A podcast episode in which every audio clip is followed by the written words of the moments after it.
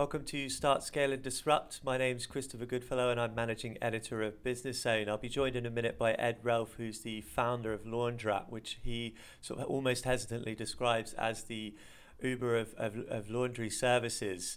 It's an incredible business, just built in a few years. He's scaled it to 90 employees, including 60 drivers.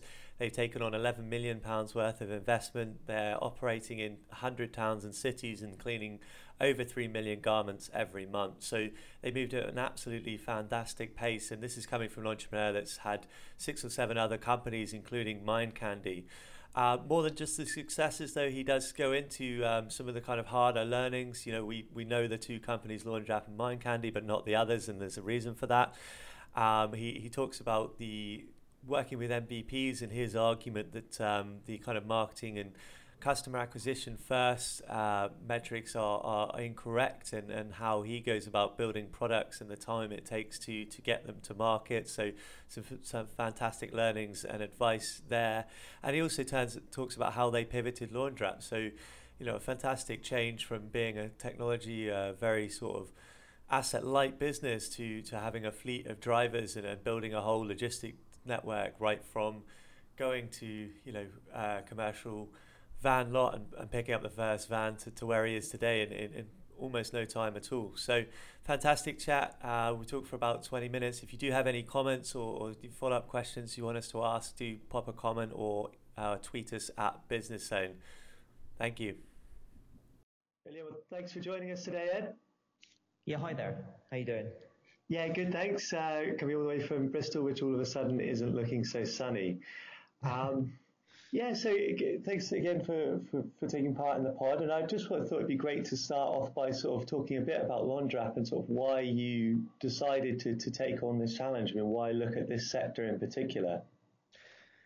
Yeah, look, I think that's a fascinating question, and you know, it's a question that I often wonder myself, to be completely honest. But I think hopefully the success that we've seen over the last year or two certainly kind of confirms my early, I guess, suspicions of this industry, which was, look, this is an industry that has just never been touched by any kind of digital innovation.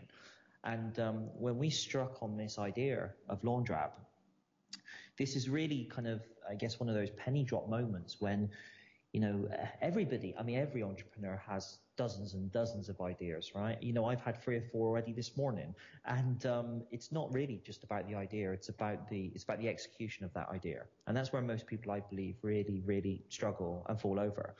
So the story very, very quickly is that, we came up with this idea for Laundrapp, and, you know, I started to do my own kind of due diligence on the space. I wasn't a heavy user of local dry cleaners, by any stretch of the imagination. But I walked into my local dry cleaner. I gave them a suit. I think it was probably a suit I maybe worn maybe 10 or 15 years ago at a previous interview, actually. And I took it into a dry cleaner, and they gave me a price, and I kind of walked away from the dry cleaner.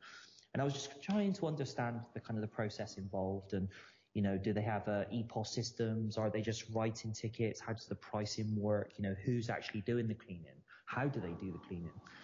And actually on 2 or 3 subsequent occasions, I took the same suit into the same dry cleaner, as well as my wife. And on 3 separate occasions was given 3 completely different prices.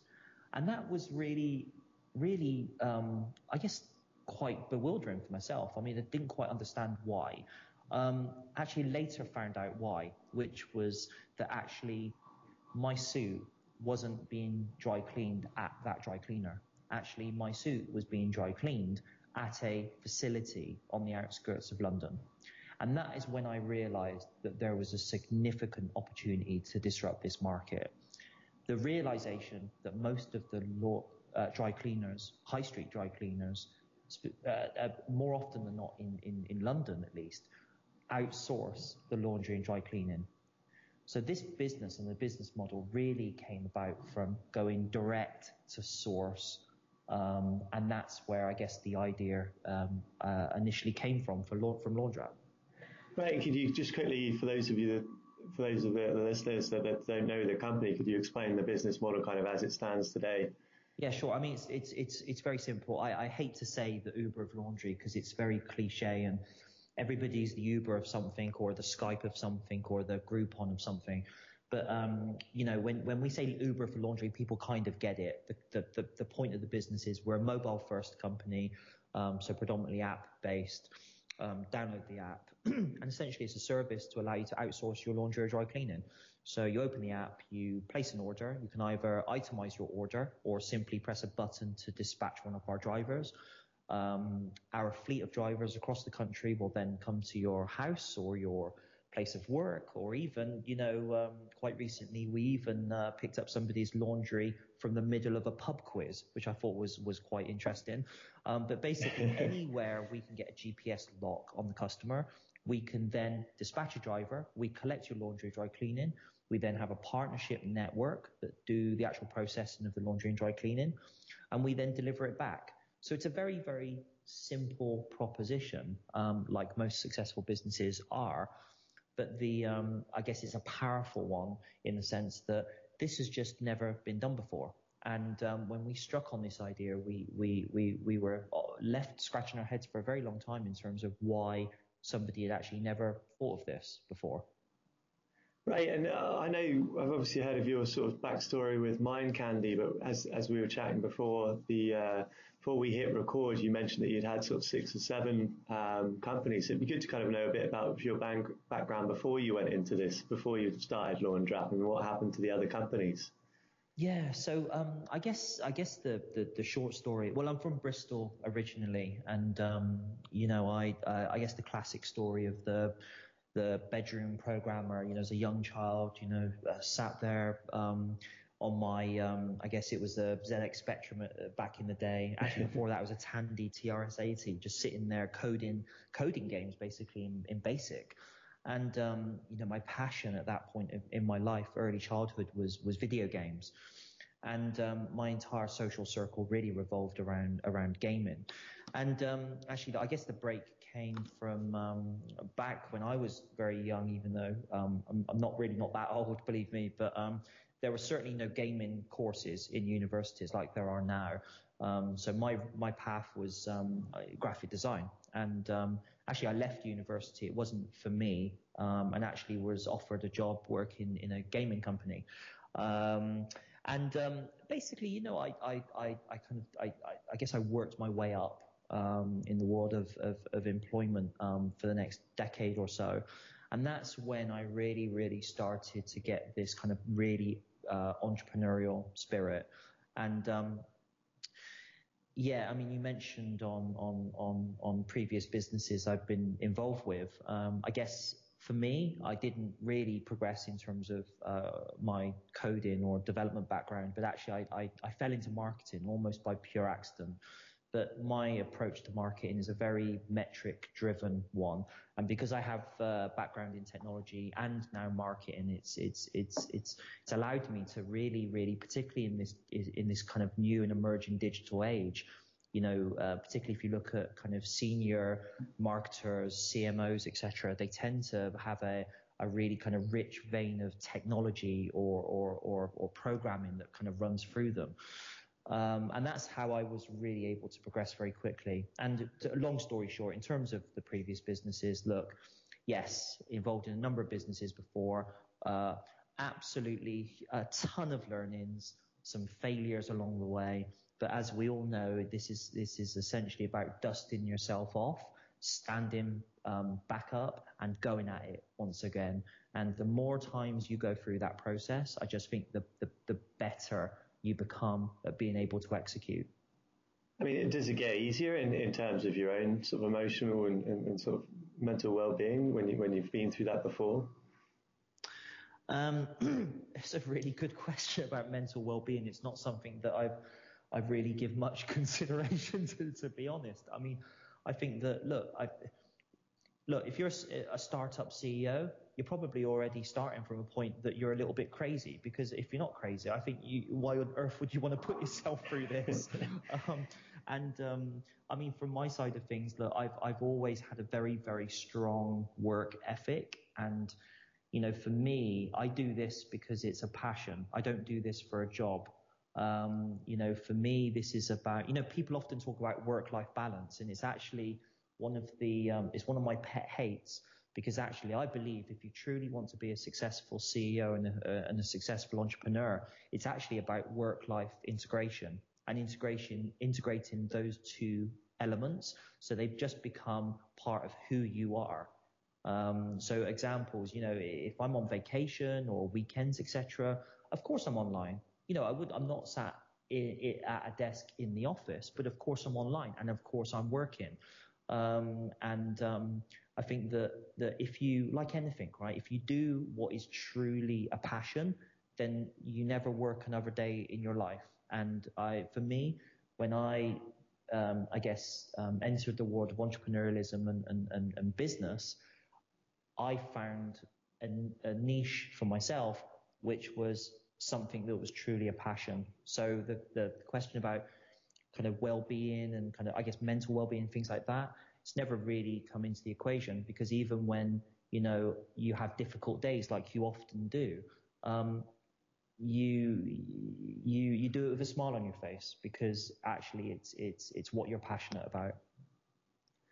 Okay, and taking it back to the business itself, you've been through sort of 2 or 3 pivots to get to the kind of business model or sort of the version of the company now. I mean, it'd just be interesting to go back to the first one and talk a bit about that, and particularly how you ended up sort of getting into having a fleet and doing a bit more of the logistics side of it.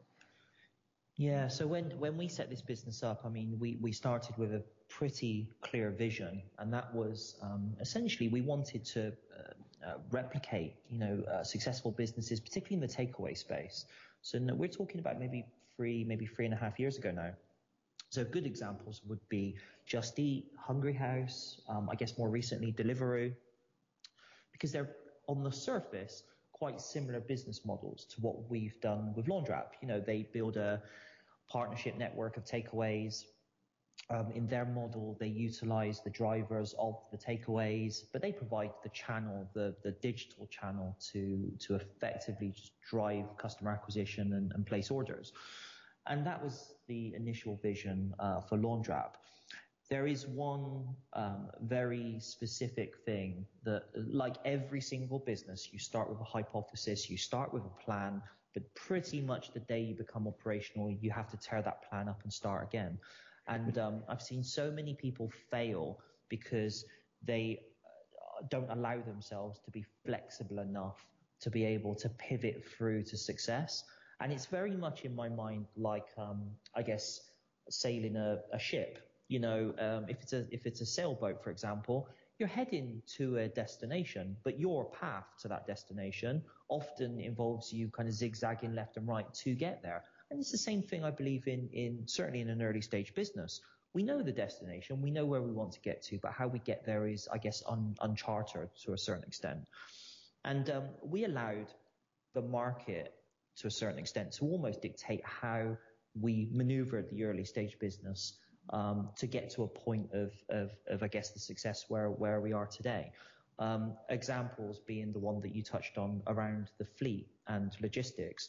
It was never our intention to own our own fleet and scale our own fleet, but ultimately that's a decision we had to make at the very, very early stage of this business, because what we learned was that we had a very, very successful launch for Laundrapp, so successful that actually our supply network, particularly in central London, was unable to cope with the demand.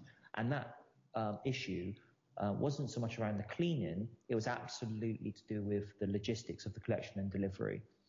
And we were talking about an industry here that just, on the whole, has barely any technology or integration innovation. So we had to make a decision very early on to take on responsibility of operating the fleet ourselves, and obviously then build out all of the logistics technology to manage the fleet. As it is, it puts us in a much, much stronger position today to scale.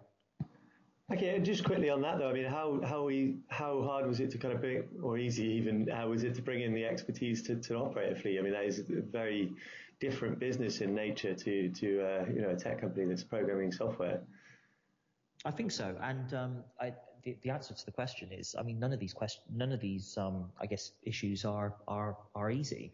I think the thing, I guess the key benefit that you have in a very, very early stage business is your speed of execution and your agility to find either a business model or execute an initiative or whatever it might be. That's the key strength of a startup, is that we any startup for that matter will scare people just because of your speed of execution. Now, we took those decisions very, very quickly, not lightly, I should add. We know that we had to make a decision, and we did it very quickly. I mean, to be absolutely frank, I mean, our first vehicles that we acquired, it was myself and a number of volunteers from the company that took a train to a commercial vehicle company in Slough, and we went to acquire the vehicles and we drove them back into central London, and that was the early, I guess, seeds of us building our own fleet. No, it wasn't an easy decision, but actually, we hired an operations manager that had the experience of operating a fleet. And we developed the technology to manage it. And as it was, that technology now has become one of the, I guess, the most cutting edge pieces of technology, pretty much in the world in this specific sector.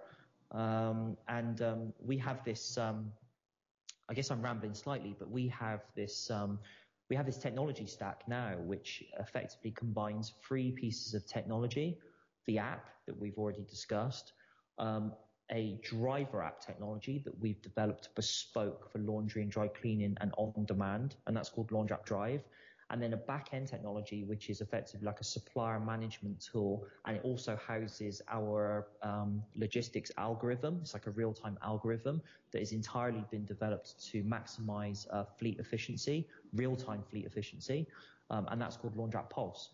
And those three technologies come together to create what we call the LaunchUp platform.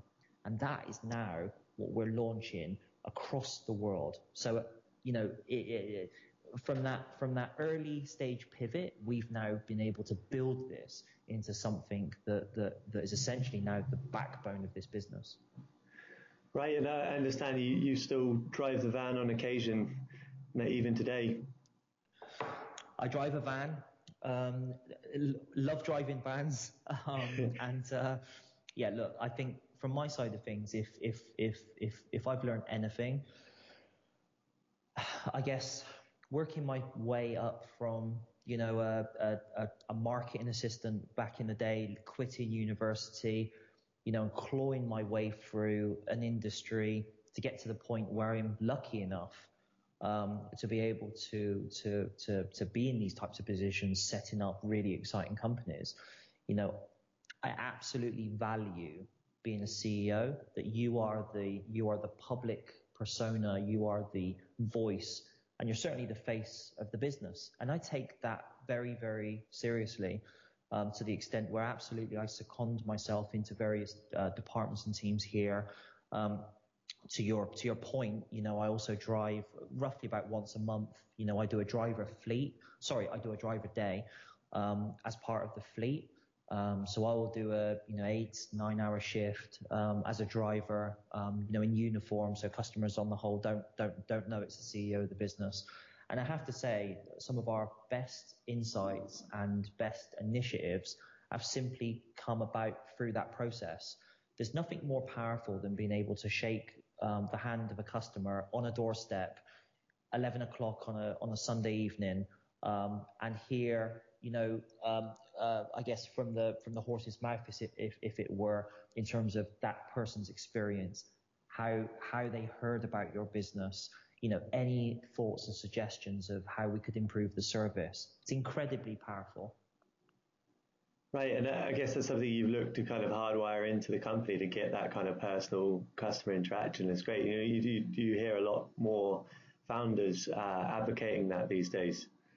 I think so. And look, it's much, much easier in smaller scale businesses. Of course it is. And I understand and appreciate as a business grows, you know, your shareholder base grows, you know, you bring on more investors, etc., that it becomes harder and harder. The CEO tends to become more and more kind of disengaged from the I guess the day-to-day scramble of a startup.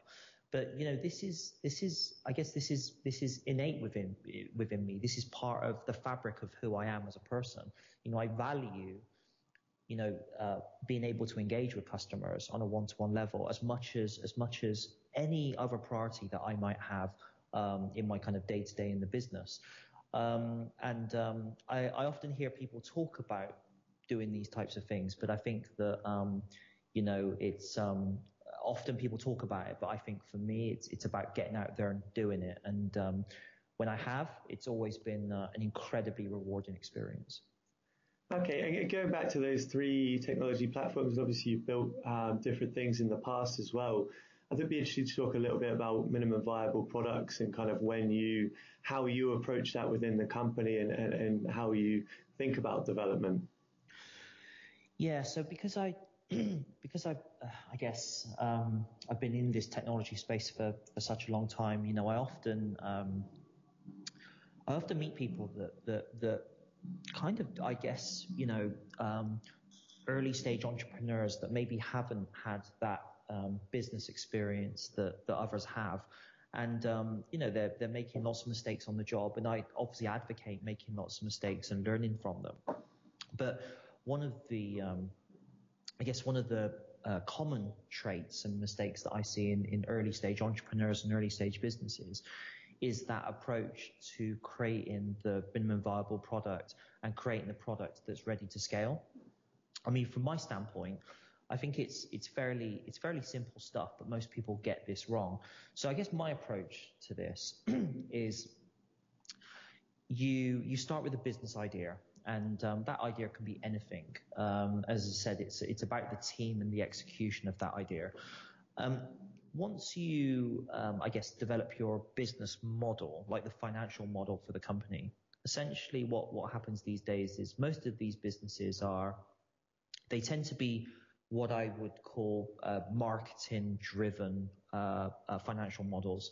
And I say that in the sense that they tend to start with a marketing budget on the top line, and that marketing budget then translates into a cost per install, if it's a...